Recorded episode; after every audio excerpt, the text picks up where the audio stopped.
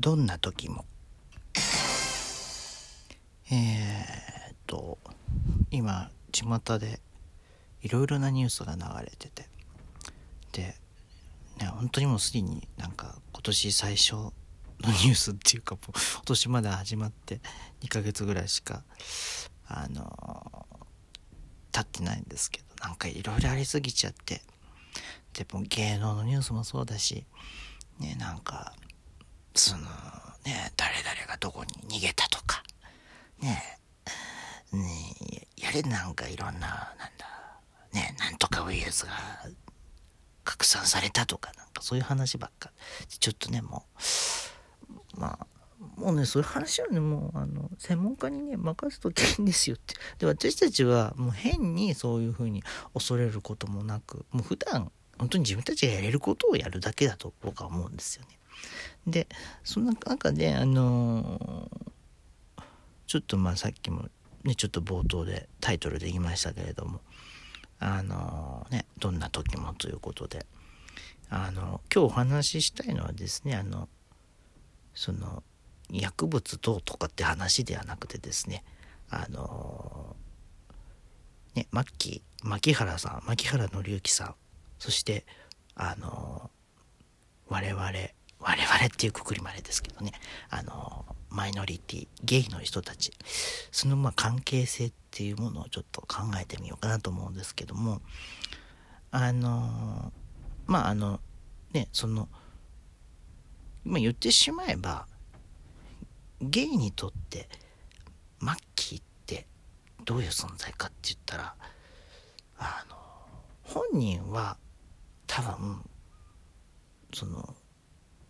カミングアウトはしてないと思うんですよ。なんかしたしてないしてないと思う。大き大きな声で言ってはいないと思うんですよ。ただなんとなくみんながねその知ってるというかでもね本人がなんかそういう場所で自分はこうなんですよっていうふうに言ったわけではないと思うんですよね。そう。でも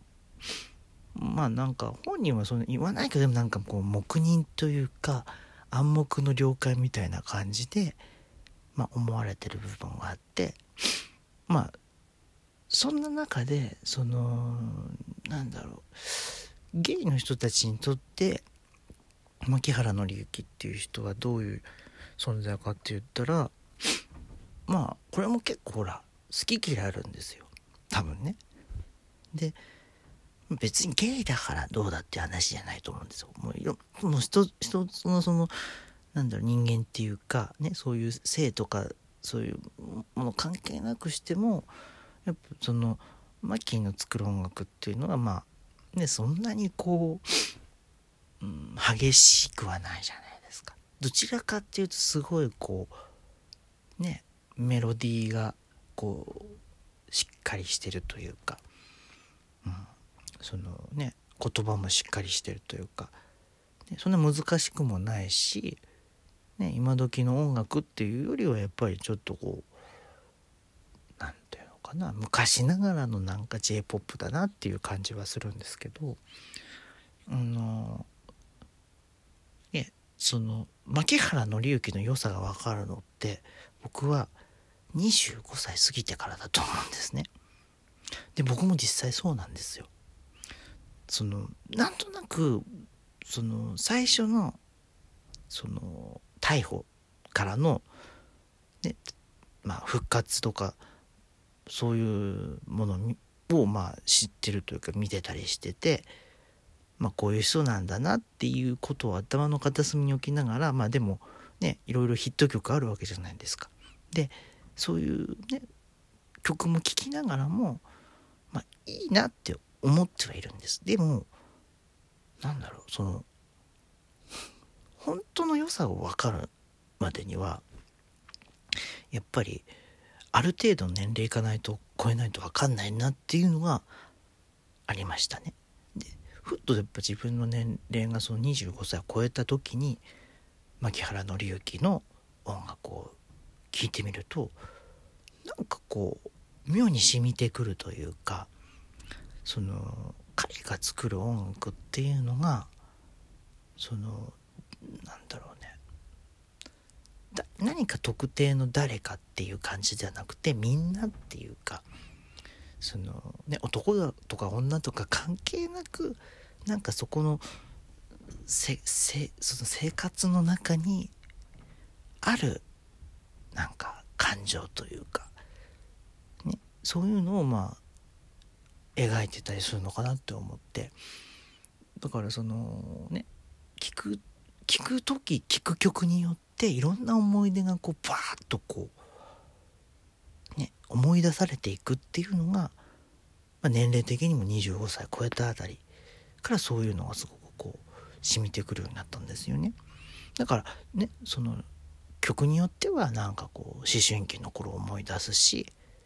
はたまたこうね自分の今リアルタイムのこの状況のことを思い出したりもするしまあそういう本当に聞く年齢というか聞くタイミングによって全然なんか曲の感じって違ってくるんだなっていうのは本当に25歳を超えたあたりから思いましたもん。だからそれまではそんなにね、うん、聞いてこなかったってなりますよね。うん、だからまあそれは多分自分が若かったんだろうなと思うんですけどある程度それなりの経験をしてくるっていう年齢が多分25歳なんですよねいろんなピークという形で言ったら。でそっから今度はまあその緩やかに加工していくっていうかそういう中でなんか牧原紀之っていう人の音楽は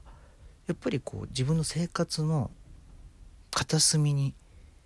なんかこう柔らかく寄り添うっていう感じがまああったのかなとは思うんですよね。でそのさっきも言ったけどそのゲゲイの人たちとかそういうのはあんまり関係はないと思うんですよ。まあ多くの人たちの支持を得られてますからね。事件を起こした前からもそうですし事件を起こした後でもやっぱり彼の曲ってすごく評価されてるしだからまあ今回のその実今回のこの件に関して言ったらまだ何とも言えない部分はあるんですけどでもうんそれとこれとはまた別個としてねそのなんだろうな。うんまあ今度はゲイにかけゲイであるマイノリティであるっていう立場で考えてみると本人もそういう部分を苦悩してたんだなっていうのはもう楽曲からもわかるし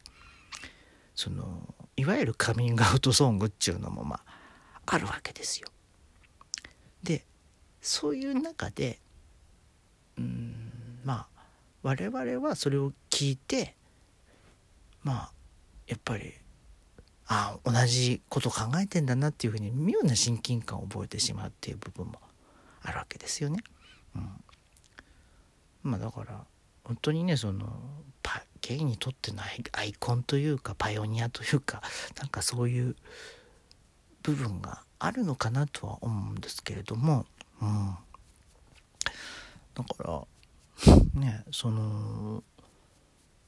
うん、まあねお仲間っていう言い方もなんかあれだけども本当にねそういう同じ境遇というか同じねその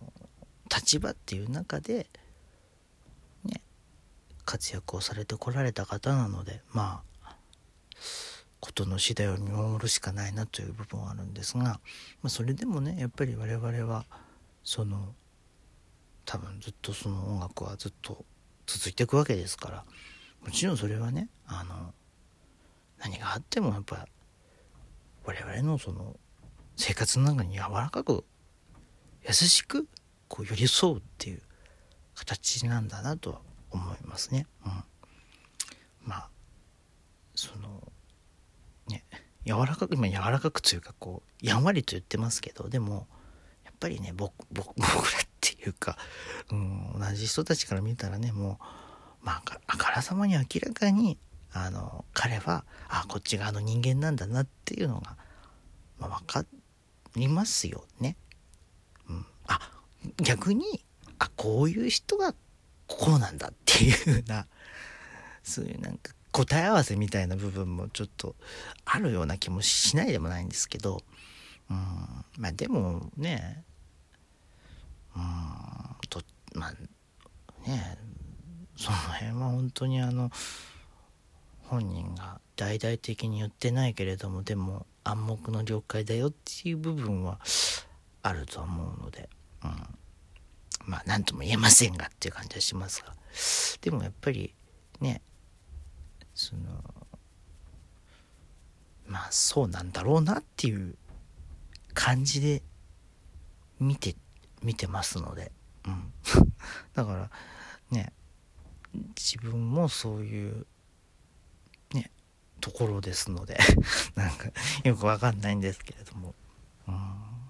まあともあれねなんかどういう感じで今後なっていくのか分かりませんがまあ少なくともねうん。まあ良い方向にあのことが進めばいいなと。それだけはまあ思っておるわけでございます。はい。